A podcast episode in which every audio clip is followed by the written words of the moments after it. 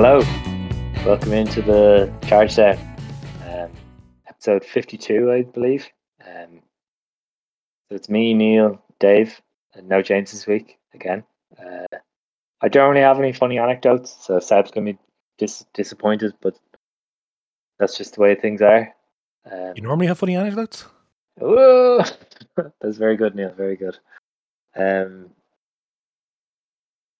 yeah, yeah. I don't know. Uh, this is going to be. I've determined to make this a very positive episode because uh, we had a great, great two weeks. We literally beat the All Blacks twice for the first time ever in New Zealand. Um, yeah, I'll just. I'm just going to hand it over to you guys because. Okay, Dave's mic appears to be broken. oh, can you hear me now? He's back. Okay, yeah, we can. We can hear. It. He's back. Let's just keep rolling. Let's just keep Yeah. rolling. It's good energy. This is good Smooth energy. transition, boys. Smooth. Rob Uh, will surely so- edit this out. No. Uh, so, um, I just have here in my notes. Basically, I have a list of the players. Pretty much all of them were just really, really good.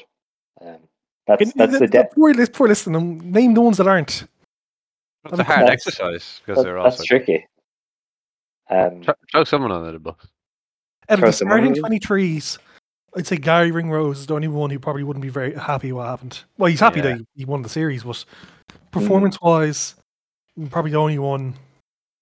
In terms of that triumvirate of centres, I feel like mm. his stock has definitely fallen. But it's kind of like this is where having options and options that are different is so valuable in top tier rugby.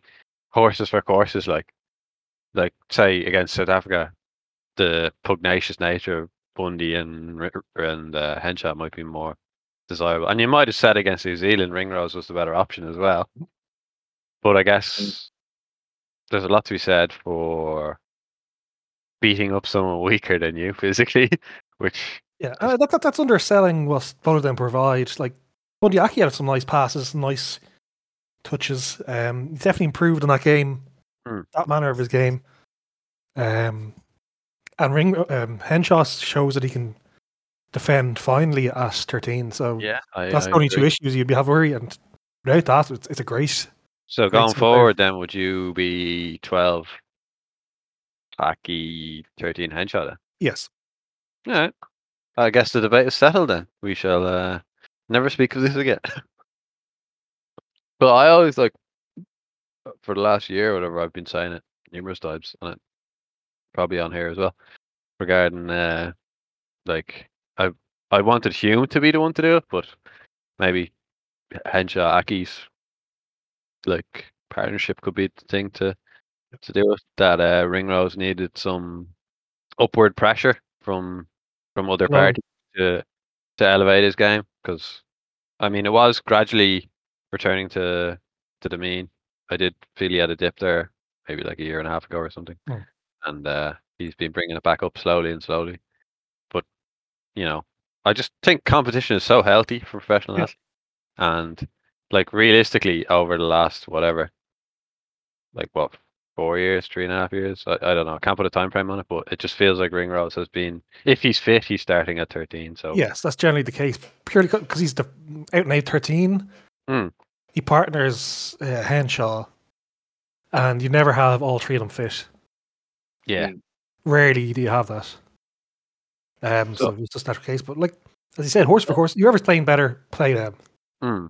But also, I think like assuming all three are fit, and and then you're playing like teams with different styles, then it's you know it's good to just have that ability to say, okay, well, you know, Ringrose is slightly better at wide out defense than Henshaw, and we feel like we're vulnerable against France's fucking wingers or some shit. Throw Ringrose in for that one or whatever. You know what I mean? It's just it's great to have that uh those avenues available to you, which I guess is partly why we succeeded in the way that we did. Because in in a lot of positions we do have that kind of meaningful avenues of choice, I Mm. guess, which which maybe like prior times we wouldn't have had as much choice available. So yeah, it's, it's nice. We're reaping the benefits of I guess the the development of like four feeder counties or provinces rather, um, and we're seeing the the benefits internationally. Because I think like even Connacht are meaningfully fe- like Mack Hansen, uh, uh, Aki, like you know those two played pivotal roles, and th- Mm. that's like the supposed shit province. So so patronizing, but uh, you know that's really good that there's representation everywhere. Mm. You know, more of that, please. I say, because I know there's that uh, whole narrative about the Irish team is just fucking Leinster plus O'Mahony or whatever it is they say. So it was nice that we had a little bit. And it must be more. noted that Finlay Bealham's got about four or five wins under his belt versus the All Blacks. Mm. We're talking Yeah. about Connacht players. Yeah, true that. Maybe he has their number. Because I never really rated him, but I mean, stats don't lie in that regard. Yeah. But I uh, think that stats also implies what their depth at tight end is like. Okay. I, I, I'm just going to throw some names out there, okay? Uh, so I just have Doris was very good, okay, over the two series, two tests. The mm, last two tests, very, very good. Um, uh, like I was saying before this, his top tackle against, was it Beauden or Jordie Barrett? I think it might which be Jordie Barrett. Just crazy, crazy good. Um, Yeah, because that was if you boil the whole series down to a moment, I feel Yeah. like if he doesn't get tap tackled there, we lose. That that was in the second test. Yes, yeah, I feel like we lose that match, and then probably go on to lose the third as well. Because possibly. at that point, Yep. it's sort of like heads are low, whatever. Yeah, I know they still have like the pride win to play for, but just in terms of Um, a singular moment, Yep. and it was like fingertip stuff. That is why you watch sport, like shit like that. Uh, It was it was just incredible. uh, More of I that, also- please.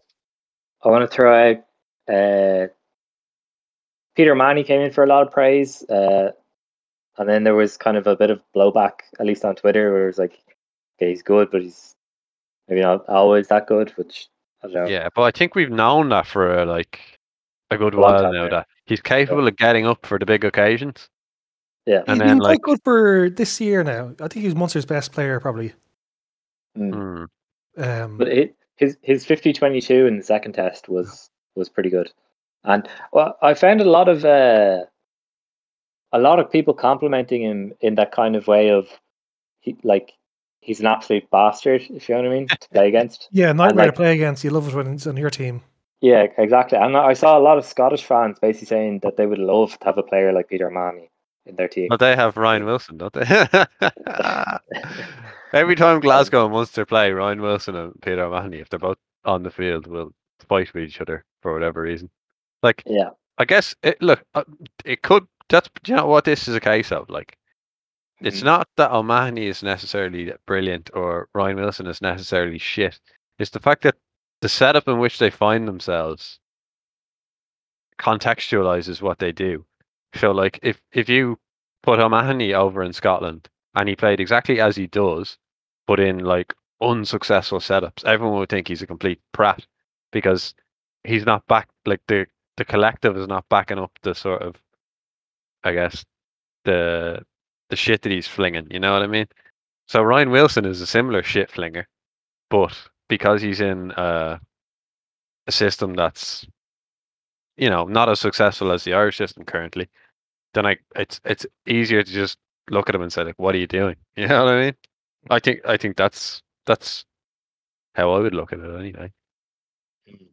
Because they both seem to just regularly start fights. I know it's not just starting fights; it's it's other shit as well. It's being a grub, as you uh, told me, Rob. But- But um, yeah, but like, uh, yeah, uh, you can get away with a lot more too. If you if you win, everyone can kind of say your antics are great and everything. Hmm. Um, It was. It's like you look at that and you say, "Oh, well, that helped us to win." You know what I mean? Whereas if you're doing it in losing situations, you're like, "Oh, did that help us to lose?" mm, so it's, it's, um, it's uh, I'd like to stay with O'Mahony for a few minutes because I do feel like he's having a bit of a uh, renaissance. Is that what they say?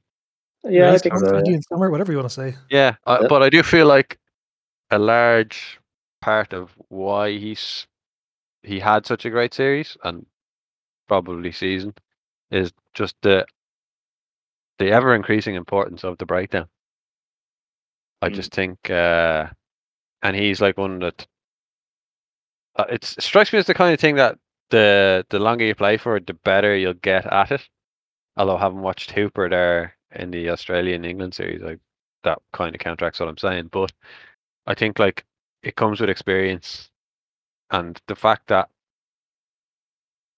him and Beirne are so good at it, I think, just made the test so much easier. It's just like a, it's such an easy, well, not easy, but like it's such a cheap way of getting possession. And I did, remember the refs were refing this differently. Was it at the start of this season? Where you had to lift the ball? Was that at the start of this season? I can't remember when, but there was a time where Hmm. they're clamping down on clear separation, and then this season was has to be clear lift they were looking for. Okay, I feel like they've drifted away from that a little bit. I just feel like breakdown top tier breakdown operators are a bit too powerful. And I, I don't I don't No, like the reason I'm saying this is because I don't like too many stoppages in a match. Mhm. And I feel like if teams start over focusing on and they'd be stupid not to developing like top tier poachers or Yeah, but it's like saying to someone, "Just be better." It's, it's not something you can do. Like it's just part of your Hmm. skill set. Like Hmm. Mm. But I, I just think it's it's not that entertaining an aspect of the game. It's great when like when it goes your way and you're like, fuck yeah, absolute asset, etc. etc. But like in terms of like trying to make the the the uh spectacle better. you You know, a big a big turnover can be. just someone who can appreciate the big turnover. I think an average Joe watching that shit will just see Well, no, another if, if, it depends on your team. If you're if you're supporting a team, you'll be like, "Oh, it's great. We got a turnover. That's Mm. incredible. That's entertaining." If you're against you, you're not. So, I, I don't think it's an entertainment question. Well, I, I just think it's more stoppages, which I think stoppages are inherently not great. Like And this is what I was it's- saying about the it's, lift it's, because it's a reach, in my opinion. okay, okay, but uh, I was saying about the lift because I feel like if they went back and focused on that, it encourages play to continue Yeah, because but then, feel like then if then it'll just be constant grinding. If they make it harder to turn it over, you're just Mm, going to be picking going, picking going. Sure, it's less stoppages, but slow and boring. That's what Yeah. we we get rugby league without the tackle count. which is the worst of all worlds. I get what you're saying. Yeah, I, I just Um, feel like the breakdown needs a lot of work from all involved, and and yeah, as we can uh, continue to exploit that going forward with the likes of O'Mahony and Beirne, long may it continue. But for the, the health of the sport or whatever, I would like to see it tightened up or some shit. I don't know. Anyway, yeah, other stuff. They will they will inevitably fuck around with the, the laws at some point and emphasize Yeah. one thing over another and it'll change but um but yeah you touched on Tadhg Beirne who honestly the last was it 10 or 15 minutes of that third test was just like that was just a crazy crazy uh Yeah, uh, it's, Great- it's great rare you see a player do that, especially so late in the um yeah in the day of the match. Like just big, big moments, multiple moments in a shorter period of time. mm, It was it was damn impressive, all right. I like uh, beho- before the series kicked off, there was a post on Reddit about uh, back row balance or some shit, and I think my main takeaway from it at the time and my contribution to it at the time was regarding breakdown focus and pilfering the ball because I think any Leinster fan watching this last season in the uh toward the end stages uh, towards the end stages of the season it was quite apparent that our breakdown threat is lacking. Yeah, we don't have a So- Tadhg Beirne no we don't have a Tadhg Beirne we don't have a Peter O'Mahony. Or an Aldrich or whatever you want to. yeah yeah. Uh Van der Flier tries but he rarely gets rewarded Gibson Park is starting to develop a little bit in his game now which is interesting to see but in terms of like an out and out specialist in that regard who's also great in other areas uh, we just didn't have it so Mm. I was looking at that and then saying, well, how how do- how do Ireland pick a back row that you know could cause the All Blacks some trouble? And you know, just thinking, well, Beirne has to be included somewhere, and O'Mahony probably should be included on that basis. And I think my thoughts were vindicated. Well, I mean, like Mm. it might have been obvious to most people, but I just thought uh, yeah, it was nice to see what I thought happening. not good, that, good. not that. Uh, yeah, I mean, it could have Yeah. easily just as backfired. You know, the first test, we were all doom and gloom after the first test. So Mm. uh, yeah, and probably to a, too much of a degree. Um, like no one wins in Eden Park. Mm. You talked about it, like no one wins in New Zealand, a series in New Zealand, but like nobody wins in Eden Park. It's, it's just a fortress to beat all fortresses. Um, Did, and Then- it was only yeah. really a, a short period of time which did it in, which Mm. probably gave All Blacks too much credit. In that, um, like they, they proffered over about five, six minutes, and they scored the tries and ended the game. Mm. um, we we kind of fell off, well, fell apart. Um, Yeah. but when we Um, don't give them that, it's there didn't really show much. I wonder yeah. if the Eden Park test had been the third one, would things have been quite a bit different in respect of like Foster? Well, like the, the place um, in Wellington, it's, it's been a crap ground for the All Blacks. It's like the opposite of Eden Park. Mm. They've got like a draw, like three losses or something in the last five games. Yep. Like, that's a bad record for anyone, regardless of the team. Mm. Because I Well- did see when the scheduling was put out uh, initially, people were saying like, "Why is the Eden Park test not the final one?" I.e., like expecting a decider and needing that. Plus, it could be the biggest stadium, and they want to set out the one first when the when they're still in the. right, uh, right, right, right. Plus, you want to start off your series and it goes, etc., etc. But uh, yeah, we were very doom and gloom. We were. Um, And, and and the Maori game didn't go well the first time as well. true. True. Um, and the second one was much better. Yep. It was um, better result, obviously, but much smarter being um, we approached that game much smarter way, much improved manner. Um, and we learned from each game, which was great. Yep. Um, I just have. I don't know if you guys want to talk about these kind of guys, but I just have written down. I have James Ryan. Uh, seem to seem to find find something on this series. Uh, Dan Sheehan was just Okay, crazy just good. gonna stop you there regarding James Ryan, all right? Because you just it, ju- this just occurred to me, like, okay, how long Yeah. has James Ryan been underperforming? Would you would you guys say? Or like c- compared to the levels he was at, I'm not saying he's terrible, but from The what we know, 2019 2020 was a drop. Um, See, i I think it's kind of hard to say that because but I'm coming at this at another angle. Is Mm. is why I'm asking this question because I obviously see a lot of New Zealand fans shit in the bed with regard to how terrible Mm. they think they are, and coming Mm. off the high of the series win, you're like, well, that, it's great, and they're obviously not at their best, but they're still good. And then now I'm thinking, hang on a minute, maybe they're actually just really not that good. Ah, no.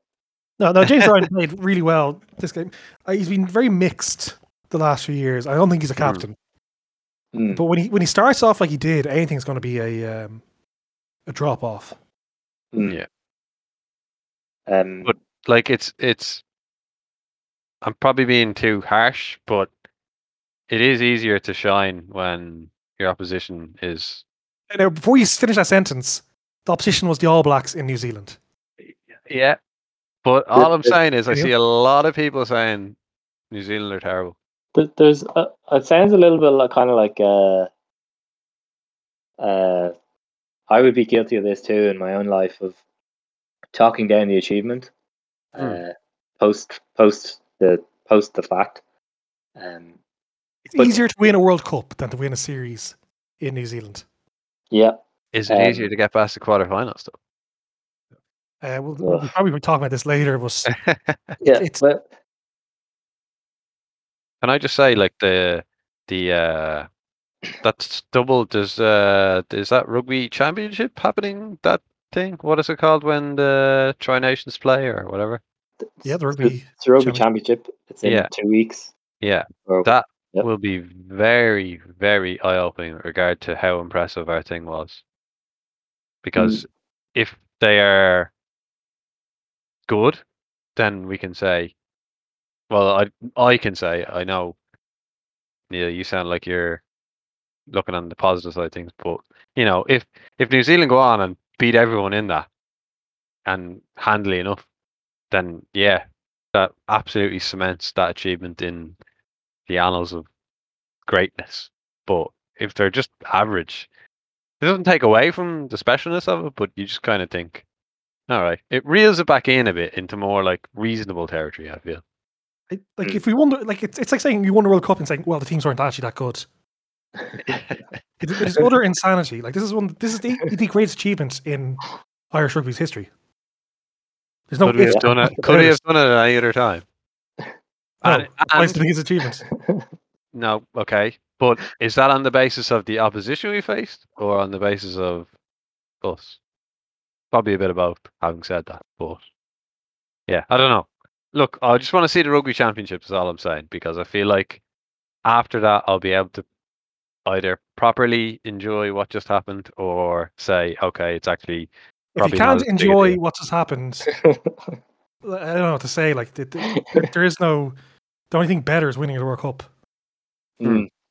Like like I enjoyed it at the time. It's just like a week later, I've had time to think and had time to immerse myself in the absolute torrent of salt that is currently coming out of New Zealand with regard to everything that's supposedly wrong with their system. And it's hard not to read all that and think, yeah, the opposition we faced was J- uh, I, Up there. I, my my takeaway whenever I see that stuff is I find it hilarious.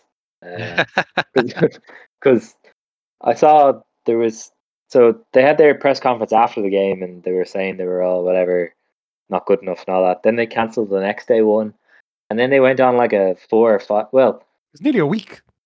yeah, where they, they they didn't tweet. There was no social media posts. There was basically total media blackout, and basically the joke was that we broke the All Blacks. Uh, and and then you had the people, the New Zealanders, writing articles about how they're the worst All Blacks ever.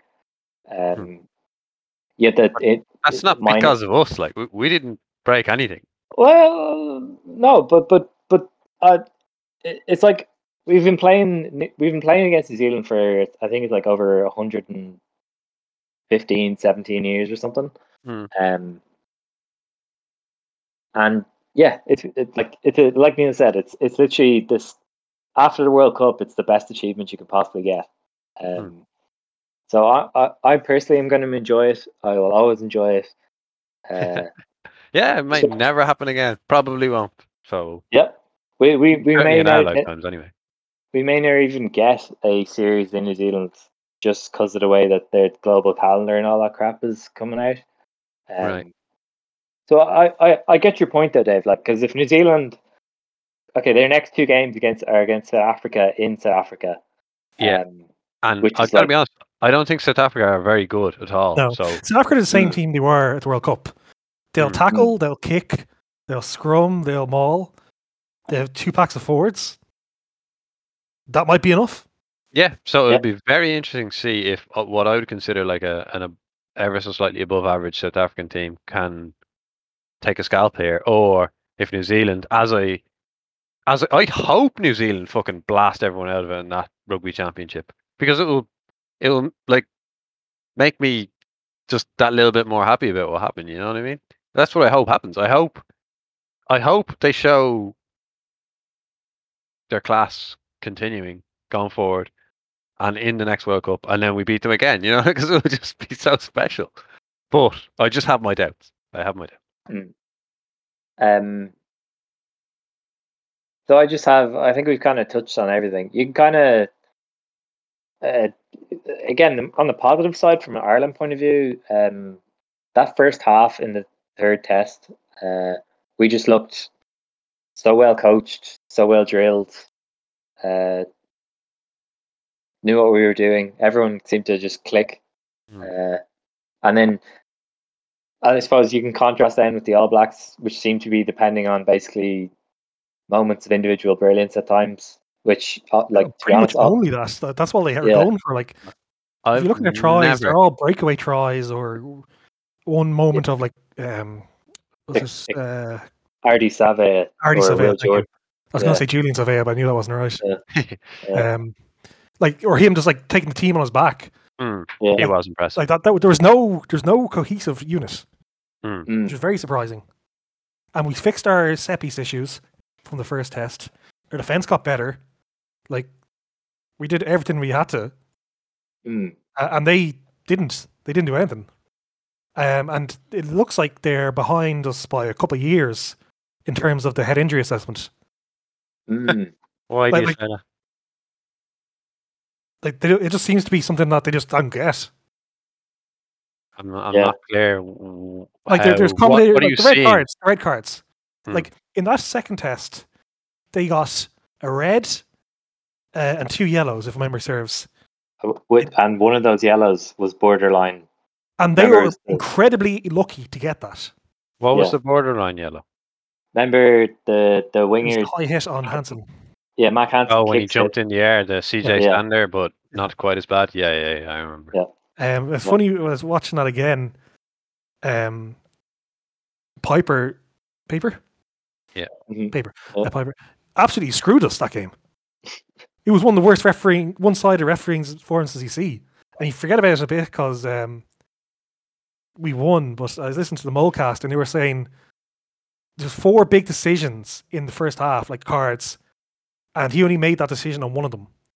Had- There was a TMO or the um, touch judge that brought the attention to three of them. Hmm. Um, and they made a good point that he decides the, who the big team is, so New Zealand, and they're going to win. Mm. Um, uh, he, and they're saying like it's good points. He's a very authoritative ref, but he's just not a. It's like, it was like a everything you could do wrong, you did, went wrong. Like if you were making a re- video for World Rugby saying what not to do in this situation as a ref or h- how to give away a penalty, it would look like that. Um, but like those high hits, uh, and swung around. We got lucky. We weren't carded, red carded in the third test, but like like the that, that- that's been stamped out because as we said multiple times, or rugby is stamped out, Mm. uh, and they just don't get it. Like they have the twenty minute card in their domestic competition, twenty minutes Mm. like red cards, uh, and they were saying, "Oh, well, this is this is." um They were complaining about the cards and stuff like that, uh, and it was very funny in the Maori game. We were given a yellow card and a penalty try. Mm. In it was fair, but less um less egregious than the one in the first test where sorry the second test where Ringrose got ta- tackled off the ball Mm. Yep. and they were yeah. trying to they're tying themselves in knots to try to say well the difference was he didn't pass it's like well Ringrose was on the ground that's why he didn't pass I don't know. Mm. I feel I'd watch that again. I just I think they made the right decision about it no not it, being a it is utterly a stone cold yeah try. and he couldn't pass the ball. because Ringrose was tackled It- he was wrapped up. There was no way he could have got the ball away. I if think they Ringrose was right tackled he would be free there to take the ball he can don't pick and go he could have passed that ball. He was wrapped up by the tackler. if, if He could have just flopped the ball to the ground. But yeah, he wouldn't because he wasn't saw Ringrose was tackled Nah, I don't. I Right. dis- disagree. I, I, in the heat of the moment, I was like, "My God, that's that's one of the worst decisions I've ever seen in my life." and you're right Because and and you know what? You know what? They were justified. This is why I, I'm inclined to agree with you a little bit because the way they were justifying the decision was not that the pass couldn't have went Mm. or that it didn't go because whatever. It was because there was supposedly cover coming over. Like Mm. so, they got the decision right, in my opinion, but on the wrong basis Mm. which is strange. But uh, I think I feel like the card situation, both teams have gripes. Like there was that uh, Scott Barrett incident in the first test, clearing out O'Mahony. oh, sorry, I forgot to mention that yeah there's multiple things like that happened Then a near carbon weren't even picked copy of that in the third test with Aki on one of their props, I think it was. Which again, Mm. same I outcome. didn't think it was that bad like I've only looked at it once but I, I don't think there's anything there It looks almost identical to me, but it was from a bad angle, the footage we saw. So yeah, maybe they didn't have a good angle to go diving into it with the TMO. But yeah, I think both teams have gripes. Probably Ireland a little bit more on the basis of whatever. But yeah, it's it's it's good that it feels like it wasn't decided a deciding factor in like the outcome to me at least. Mm. But maybe to a New Zealand fan, it would feel a little bit different. But I do feel like bad shit went both ways. Um, Yeah. Um, Yeah. So o- overall, like I I found the whole thing. Wait, no, no, I don't agree with that at all. My whole Well- point was New Zealand they haven't learned. Like you can say, oh, if it's swings and roundabouts, and like another day Mm. ref gives that and it bounces. it. Like no, they just they're given their they're set up so they don't um, punish high shots, Mm. and the game is changed. Like last couple of years up north, we've seen a lot of red cards, Mm. and now players are adjusting. Um, so, so I- I'll agree to disagree with you, Dave. That like you know both teams can disappoint. Like New Zealand have to blame themselves because most of the time they're six months ahead at least, and Oh. now they seem to be stuck in a time warp. what about the Porter incident or the Aki incident? You know, like Yeah, like I think the Porter should have been red, but like that that was one off, and you could say the the, the Aki incident as well. But it, it just seems the way they, they set up that the high shot. Oh, you might get a, you might get a yellow, as opposed to a high shot is you're getting a red. This is Hmm. going to happen because the team the refereeing teams are looking at it. Well, just Mm. two high profile incidents I can think in the last 10 years of similar things having happened and then having happened again now there within the last few weeks is the Sam Cane shot on Robbie Henshaw, which was Yeah. terrible, and the Sonny Bill shot on Anthony Watson, I think it was, Mhm. which, as you say, like, you know, back then, yeah, there wasn't the- the focus. So Yeah. if that's an aspect of their game where they play play on the line, so to speak, then yeah, you might draw a red now and then. But as you say, if the Yeah, club yeah. The thing, was, the thing was like you you'd get a yellow maybe. Hmm. Mm. Um, It was it, it was worth it because Yeah. because Henshaw was You'd taken out of it. yeah, yeah, you'd you'd lay down the marker and you'd you know you'd you'd force Fekka like, Toes was worse. yeah like the what the Fekitoa one against Zebo where he tries to rip his head off. They actually used that as the textbook example of this is a red card, and at the time Peyper Peyper get a yellow. Um, Well, Peyper again. Fuck. Yeah. So, um, but yeah, I think that kind of touches on the overall point of New Zealand's Like their discipline was was Oh. horrifically bad. Yeah, Right. and not just like um, tuggery, like just bad. Yeah. Yeah. Like Uh, I was so happy when uh, in the, I think in the third test they gave away uh, Beauden Barrett gives away a penalty for clearing out beyond the ruck or whatever. Mm. Mm. I was like, they've been doing that for like since the dawn of time, and uh, they they decided now like the ref was like, no, it's too obvious. It's, it's there's no. Yeah. yeah. It is nice when people get pinged for doing obvious shit where perhaps they wouldn't have previously. Um, but ah, it's such a fine line. Like I wish, I really, really, really wish rugby players' mouth could be taped shut for the entirety of matches, because I feel like refs being influenced by players in the moment is just something I don't like, even when it benefits me. Like I, th- I think Rob in that Beauden Barrett incident you just spoke of, like Mm. Porter, it was on Porter. Am I right in saying that? Yep. P- Porter takes the hit, and obviously, He starts wailing say- and appealing, rightly so, rightly so. Yeah. You're being hard done by, but I, I just, I want the decisions to be made on the basis of what's happened being right or wrong, and not on the basis of whether it's right or wrong, and someone starts moaning about it. You know what I mean? But that's I probably think it should be to um like if someone talks to the ref that's not the captain and the, the ref hasn't asked for it, penalty Mm. straight away. Just Mm, instant. Does it again, uh ten yards, does it again, yellow card. mm. Like um there was a moment in the first uh Maori game where the ball gets thrown in some of the Irish guy's face. It was the ten, I think. Mm. He, tr- he basically throws the ball. Sullivan is his name. He throws the ball in an Irish player's face. And that should have been an instant penalty, maybe a card. Yeah. And instead, the the game was constant back talk and niggle. Like refs just need to say any like anything like that, Mm. Or like uh, maybe uh, rubbing someone's head or whatever you want to, like anything like that, that. That's instant penalty.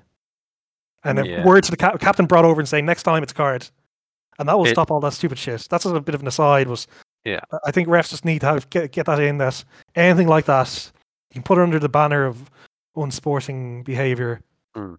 uh, and then just deal with, and and players will learn because players hate like getting cards for nothing.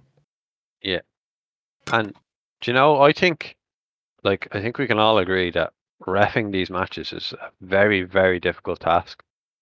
And I Mm. think, like what you said there, Neil, or like what I said, are implemented and implemented seriously. It will make their jobs that much easier, which will in turn will make the jobs sorry, which in turn will make the matches that much better.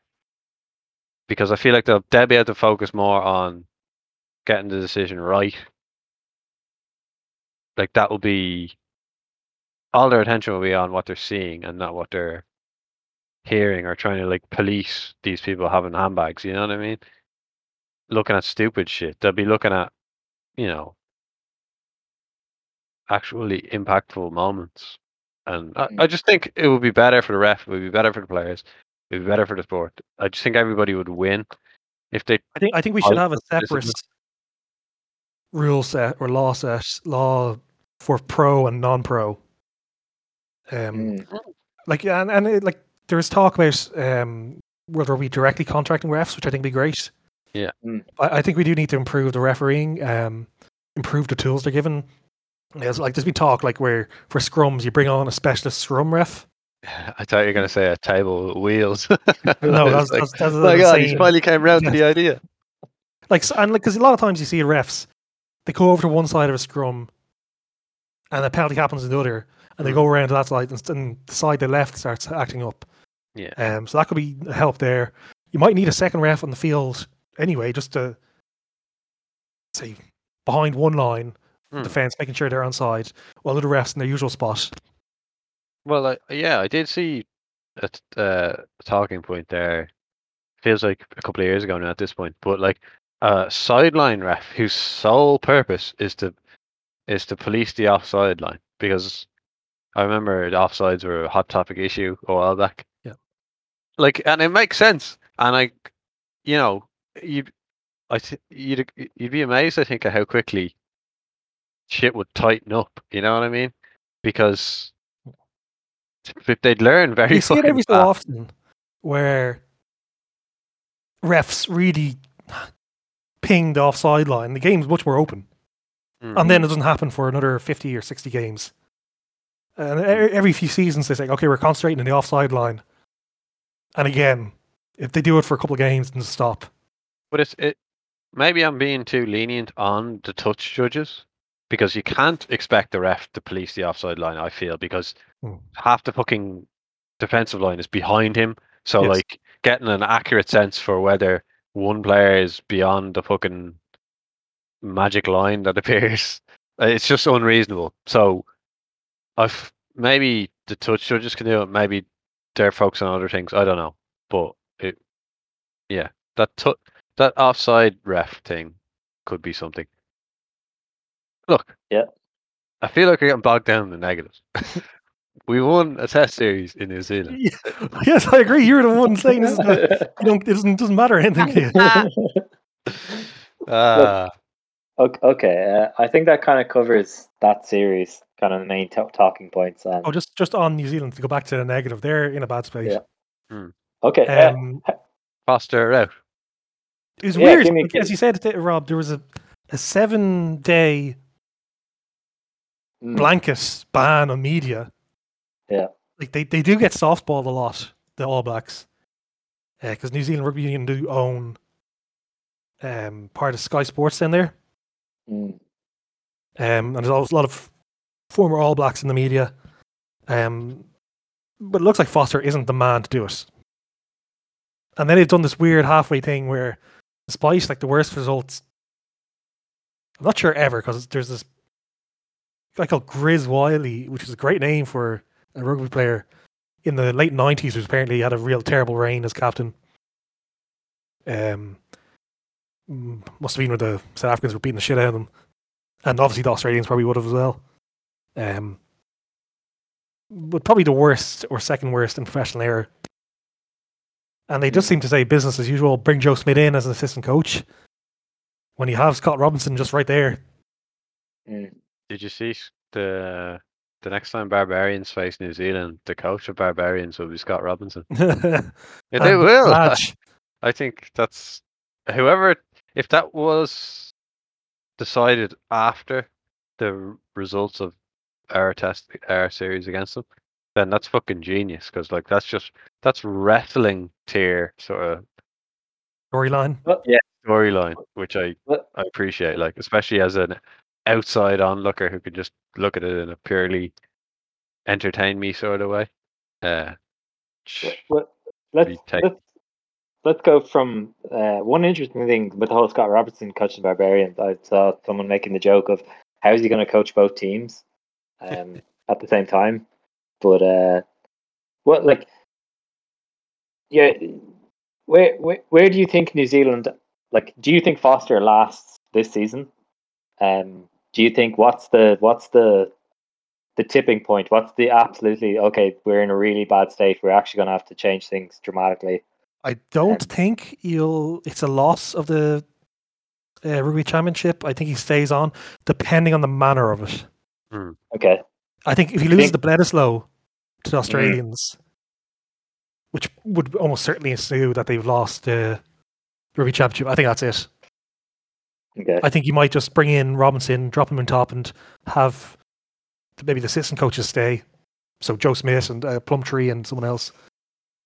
Um, I, I think that's it. It's.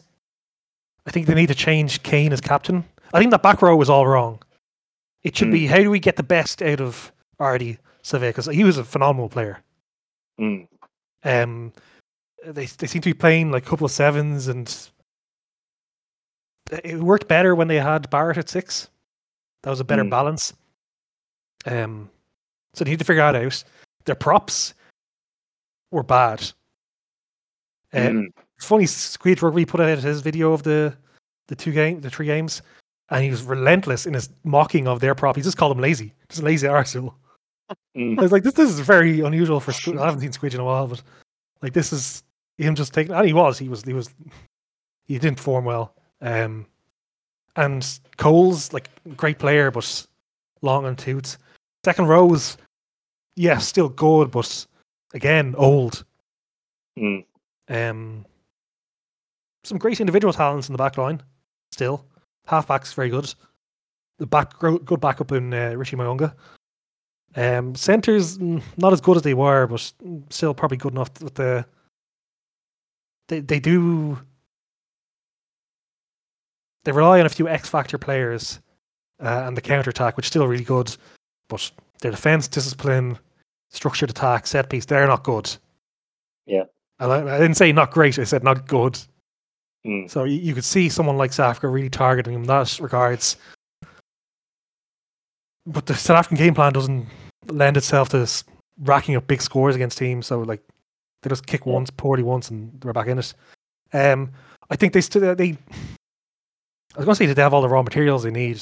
I'm not sure if that's hundred percent true, but they have the raw materials to be better than they are. Yeah, I think I think that's a very fair assessment. Um, I'm very looking forward to very much looking forward to the South Africa games. Uh, just because it's it's the All Blacks under uh, probably the most pressure they've been under in a long, long time. Um, up against their the team that they probably I don't know if they fear the most, but but they probably respect the Yes. most. Uh, And the South Sorry, Africans don't fear them. South Africans fear Yeah. no one. Yeah. um, so that that's gonna be great. That's gonna be fascinating. Uh, but okay, so we've kind of touched on everything there. Uh, so now we're into the other rugby section, I think. So um, yeah, the other series, like I was saying before this, the odds England one. I watched all of it, but I genuinely can't remember it. I Um, said to Dave about 10 minutes before the end of the last game, I said, I've seen this game 20 times before yeah, where England just grind out this victory and Australia just just can't do it. And it, it's like every Australia game for the last 12 tests. mm, It seems like it always happens the same. Like England aren't particularly good, but they get their points and they get a breakaway try or something. And Australia just suffer injuries and mess things up and just can't do it. Yeah. I thought uh, for over the course of the three matches, Australia were a lot better than I was expecting them to be. I I don't know where I got the the sense from, but uh, I I just thought they might be. Yeah, they were close. They were. It was only really the last couple of minutes where the game got out of Hmm. reach for them in the last game last test. Mm.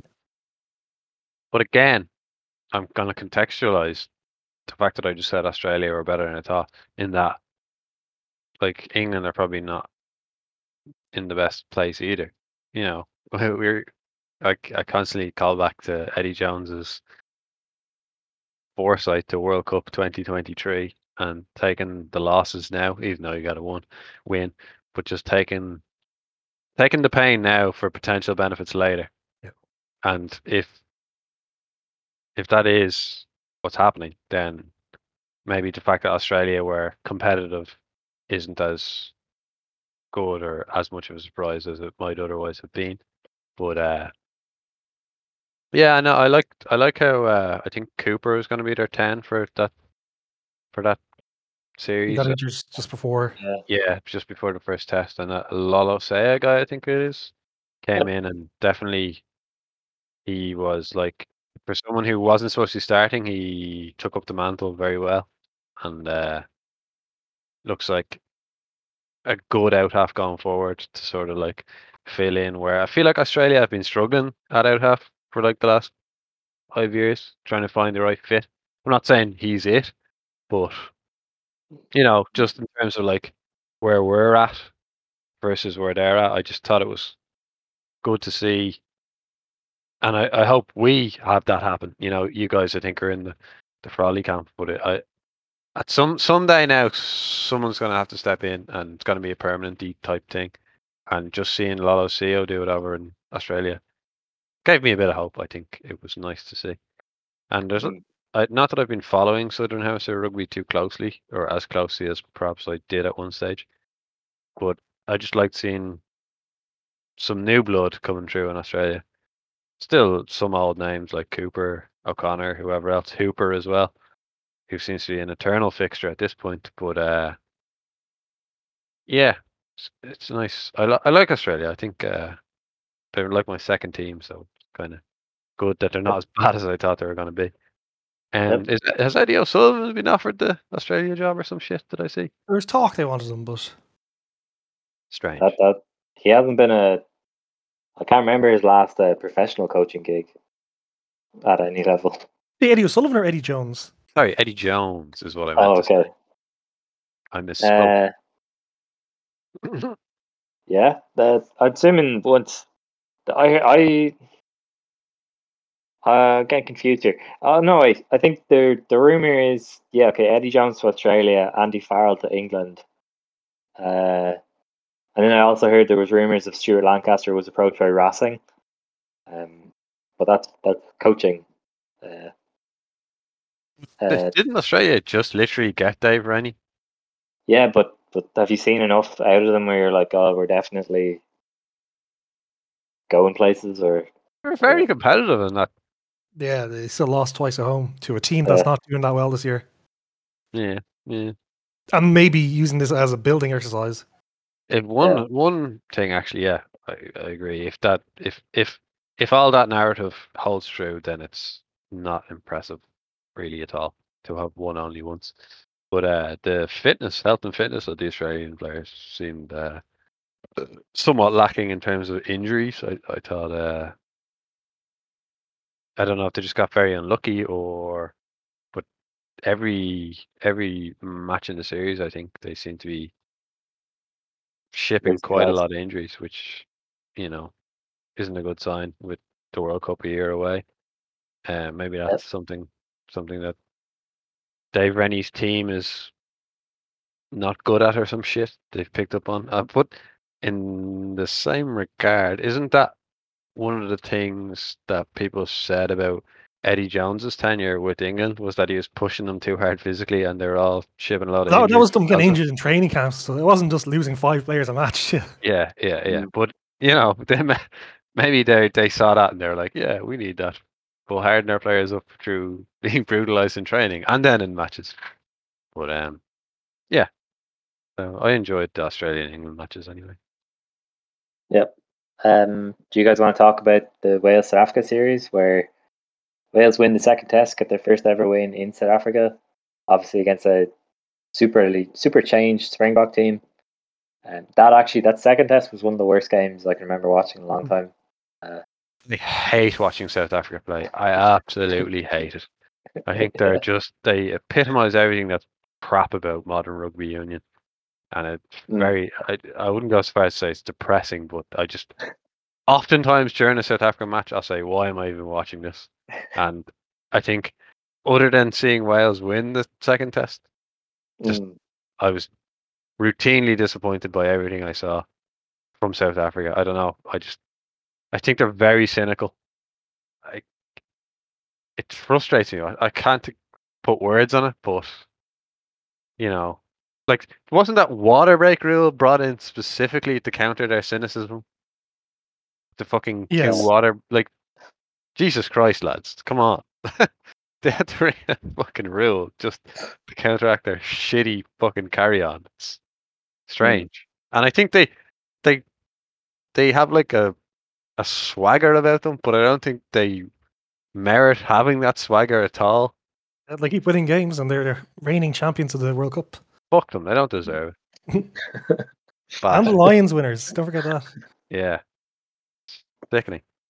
Did, did I- you not get invigorated by that Lions series and like it was like this this board is great and everything is in a good place? I'll be honest, I don't really remember it that much. It was terrible. Probably because it, I felt the same about South Africa as I do now, in that they just annoyed the life out of me. But Mm. uh, yeah, it was good that Wales got a win, though. You know, I think everyone, Yeah. everybody expected Wales to go over there and lose three now. I think. Yeah. So yeah, I didn't think it'd then- be close. then again, I don't think much people would have said in the second test South Africa will nearly do a whole cha- wholesale swap around Mm. that, and that's not to say I think Mm. that that was disrespectful or anything, or that the drop off in quality was so large that that's the only reason Wales won. I still think that team was elite and uh, just probably not as well versed in, you know, cohesion, I guess, and playing together, or whatever else, familiarity with tactics, etc., etc. But um, yeah, I don't know where I'm going with this. Uh, I, I I think for me, I think Wales will say that it was a successful enough season, successful enough series in that they got the win, um, and were competitive in. I I think maybe all the games. Hmm. Uh, c- considering they're coming from that was their first games off the back of the loss to Italy and Cardiff, um, and uh, the fact that no Welsh teams made the knockouts of any competition, as far as I can see. Um, like I, for me, um, after the Cardiff loss and the the, the really poor perf- after the loss in Cardiff to Italy and the really poor performances of the the regions, and there was talk of they're going to get rid of one of the regions, uh, and then there's there's mismanagement of the the entire union and all that kind of crack, and there was I don't know how realistic this was, but there was like a slight fear that like, and also the the rise of Welsh soccer. Um, there was kind of this narrative building that maybe Wales rugby was, you know, maybe not as much of a sure thing anymore, and maybe they they could regress, and that'd be a loss of a major rugby nation to a certain degree. So I think Which we can't afford to lose. yeah. Um. So as much as as much as I don't like Wales and all that kind of crack, I would hate to see them drop to a just a level where they're basically not irrelevant, but kind of They're in that Italy zone. yeah. I, I would hate that. Uh, Mm, Where, I too would um, hate that. but again, for Wales, what frustrates the shit out of me is every time I think that they've, you know, okay, there's no reason they they they shouldn't be able to do this. They shouldn't be able to win this, and then they'll go and win a Grand Slam or something, and then the, the next year they'll finish sixth or something, or um, they Or win their first the- ever match away in South Africa. Yeah, they're an enigma to me. They really are. Um, in a weird way, I'd say more than France over the last while. Um, even though France are very hot and cold as well. Obviously, that's Hmm. the that's the the meme. But um, I think you described it well, Neil, and you described them as brave. Yeah, it was, it was very. What you call it? No, what's the word I'm looking for? Uh, patronizing me to describe them as brave. That's what you say to a Mm. team that's shit, but didn't get Mm. beaten by as much as you thought it would be. Mm. Um, but they were they they they never gave up any of those games, and they were just physically outmatched in all of them. But they just put everything into it, and they got a win, and the win very impressive. Mm. Um, I, I, I don't know how much they can take out of this going forward. Mm. As we said, like it was the, the game, the Springboks changed all their team, but well, we'll have to see. Like I'm not sure. Like there's been blips with Wales before, as you said, where they make a big have a big result, and then next year fifth in Six Nations. Mm. Um, very much a wait and see team, I think. But I think not only are they brave, but I think they're uh, they're good at like dragging you down to where they're at. And I'm not saying that means they're bad, but I think they manage the game such that if you want to play to your strengths, they stifle it and kind of limit your game plan. To mm. and they have a limited game plan then as well, and then it kind of I, I I'm not maybe I was unfair to totally say it was South Africa's fault earlier with regard to how unentertained I was watching the matches. I feel like Wales are like going about their business, but it, it's not good to watch. But you know, occasionally it results in good things happening. Um, yeah, I I think like we're really well poised to beat a lot of these teams. Yeah, and I'd be very interested to see how we play against South Africa this uh, winter because we haven't played them since we beat them in 2017. Mm. So it's a Hammered them, revenge shop. Like that was Bundee Aki's first game, put that in context. Yeah, and he feels nearly like a fixture now at this point. So Yeah. it's a long time. Uh, the autumns are going to be great. Um, uh, does anyone want to talk about Scotland, Argentina? I did actually. I turned off the third test uh, when Scotland were like whatever double digit lead, and I was like, okay, yeah, they're probably going to win. And then I woke up the next morning and I was like, what? How did yeah, they they- do it?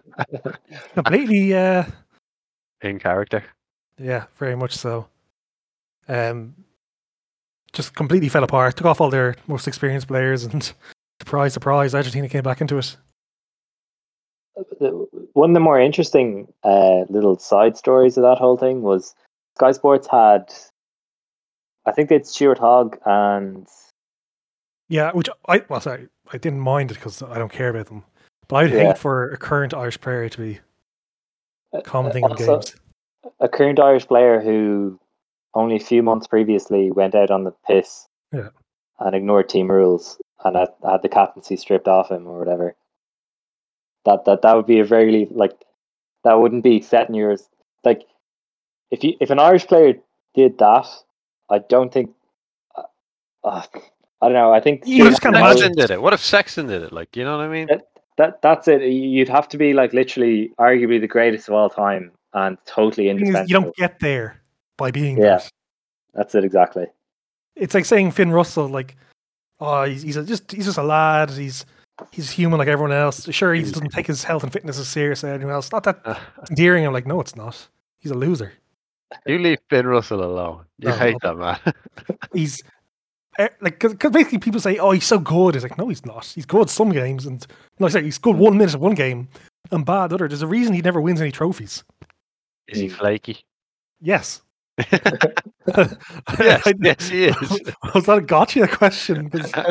no, I just wanted you to see how bluntly you'd react to the question, and you didn't disappoint. It was like, great. he is he is excellent. Like remember he came on for that Lions game. Yeah, totally and changed. yeah, but like you, you just can't build a team around him. Yeah. Especially sorry, that's just on him as a player. Mm. Never mind the, the other The antics. cancerous antics of like just Mm. going out for the piss. Like so either either either destroy morale in the squad Yeah. or destroy the coach's authority or both. Yeah. It's it's it's just like mm. and you were talking about sorry, like the the, the Wilson Omani, like um the Mm. big man talking up when he's 50 Mm. points down, like yeah, it looks stupid it looks. Like, like, like it's like uh like Glasgow are always chippy when they're playing Leinster or Munster. Like, why? We're not in the same league. yeah. A few years ago, five years ago, yeah, sure, when you you won a trophy, got the got the finals, but it, it just it just looks sad. Yeah. Uh, so yeah, that's that's Scottish rugby. Scottish rugby's not in a great place at the moment. I don't think. Were Well- Argentina good? I didn't see any of them. Yeah, like Argentina were Argentina was when they were down, they were down, they were up, they were up. Um, Yeah. First game they were good.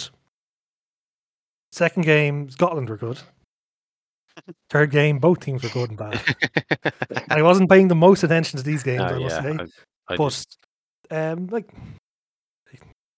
they have some great attacking ability and some brain dead stuff. If- some If we met them in the quarterfinal, could they beat us? Not that we will. I know it's either like, going to be New always Zealand can, or France. um, I, I- I would love to face them in the quarterfinal. Mm. compared to what potentially will be. You know, the only team I wouldn't want to face in the quarterfinal, as opposed to the two ones we are, would be South Africa. Mm. What about France? France are very up, Aside they're from the up two there we're going to too. face. Well, no. Oh, yeah. Okay. Yeah, yeah. But yeah, yeah. That I saw some people just kind of an aside. The the one side of the draw, you've said Africa, France, New Zealand. It was us. done directly after the World Cup for some strange, strange reason. Yeah. When we were ranked low relatively and Wales were ranked high. Yeah. And France Um, obviously weren't, weren't great either. Yeah, it's uh not great. I uh, yeah, I don't I don't want to get into too much about that uh why they do that. Um but yeah. Uh so then I have other rugby news. Uh New Jersey for Leinster uh looks good in my opinion. Um just get that out there. Uh, we it had the new, buy? I've already pre-ordered it. Okay. It comes with an NFT. Do you have a data doll by any chance? Rob, you better comes be with- lying. no, no, no, no. Leinster haven't got into NFTs, although I saw some English teams have started to get into Of course they some did. sort of crypto NFT currency thing. I love the I'm fan- disappointment in your voice there, Neil. Of course they did. Fan experience kind of things or something. I don't know. But uh Would a Glasgow fan experience being verbally abused by Ryan and then beating him in the resultant fight? Ah. now, I'd pay Yeah. any amount for that experience, NFT or otherwise. Yep. Uh, and then we have some of the new Leinster signings. I assume basically it's Jason Jenkins and Charlie Ngatai have arrived. Uh, I haven't seen any pictures of Jenkins, but I've seen pictures of, of Ngatai. Also saw pictures of Ronan Kelleher in the preseason, so that's that's a good sign. How's the Will show looking in the pictures? Yeah, Will O'Connor actually. Uh, Will Connors. oh, Will Connor. Sorry, yeah. Will O'Connor Uh, makes sounds like a Kiwi saying who's lining up for Leinster. Yeah, uh, some oh, Dave Kearney. There's pictures of Dave Kearney. That's good. He's wearing a Fitbit. He Hmm. shouldn't be wearing that. Why? Well, he's, if you're playing rugby, you shouldn't be wearing like a watch, basically. He's not playing rugby, he's training. I suppose, yeah. Uh, but yeah, that's interesting. And Sean O'Brien is uh, now the contact skills coach, which will be fun, hopefully. Um, So is he? Is this his first coaching ticket? Yes. uh, Well, he's been profession- involved in coaching from like decades ago. Yeah, from his days in Carlow, whatever. He, um, he coached, he did some work with Carlow GA, Coach Tullow. He's been doing work over in England, I think.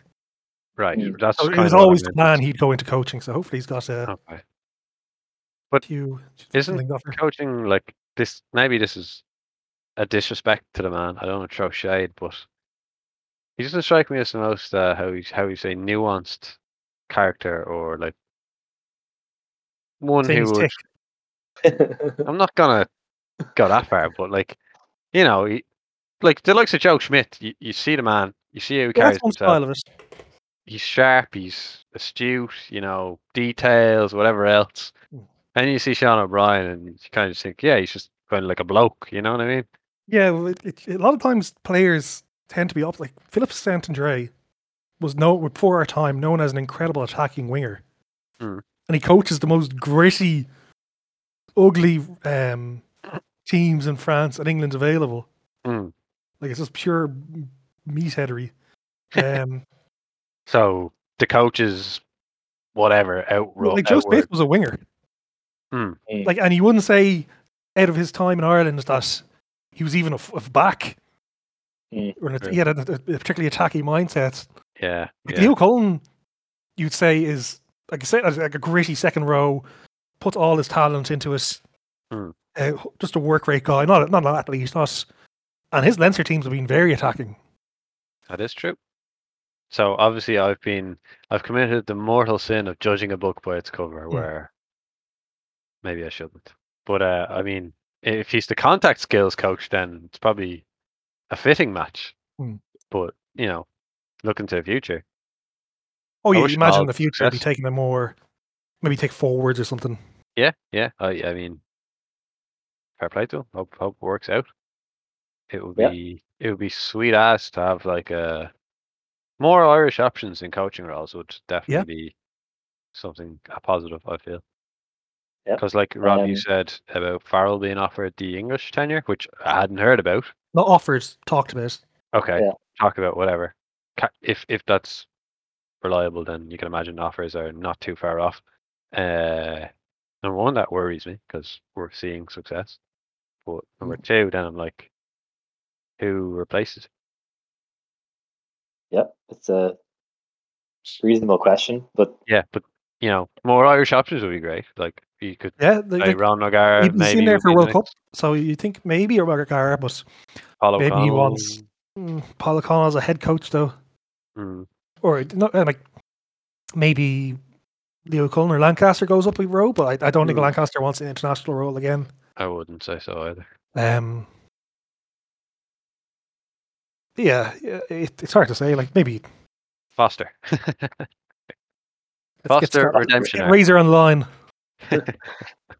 Um, what one other thing the the main news that came out this week was about uh, the Club World Cup potentially being a thing. Um, so just to give you an idea, as far as I'm aware, basically once every four years we'd do away with the knockout stages of the Champions Cup and we do this this World Cup featuring Super Rugby teams, a team from Japan, uh, and then teams from Europe. Um, on one hand, I'm like, uh, I don't like the idea of giving up the Champions Cup. On the other hand, I'm like, it would be pretty cool to see like Leinster versus Crusaders, but I don't know. Where where, where are you guys in the whole? Sick of it. Yeah. Like yeah, sure. Seeing Leinster play the Crusaders, that's great. It's been talked about for years. Oh, Yeah. oh just normally before we lose a t- the final. Yeah. Um. Yeah, what like I, I- I'm I'm just sick of these changes in club rugby and European rugby in particular. Um, we had it we had it we had it, we had it solved ten years ago and we stopped it. Um, Mm, just another way for the English clubs to squeeze money out of it. mm, Um, yeah, sure, interesting if it comes around, but I'm, I'm not going to be wasting any any brain power on it, true. which is probably the worst thing you wanted to hear from someone on a podcast. well, it's it's it's kind of like it's like it's weird in that like I probably watch every minute of it, uh, but I'm not like super. I'm not enthused by it. You know what I mean? I'm not like, oh, this did need it to happen or anything. Just, if you told me, okay, this is 100 percent set in stone, that's fine. If you're saying this never happened, that's fine too. Like, yeah, Yeah. I'll watch it when it's on, but it's uh, it'll be half empty stadiums at best. Mm. Yeah. Uh, logistically, it's also going to be a bit of a challenge in that. Made in Dubai, don't you worry about it. Okay, Jesus. The middle or of summer. Qatar. Qatar will have all those uh, air-conditioned stadiums. Yes. Um, yeah, uh, yeah, that's one thing to consider. Um, I don't have any trivia today, uh, Hooray. so like you've no homework, no trivia. Um, okay, I think I think we'll leave it there. You you guys happy there? Be enough. Cool. Okay. Good luck, everyone. Bye.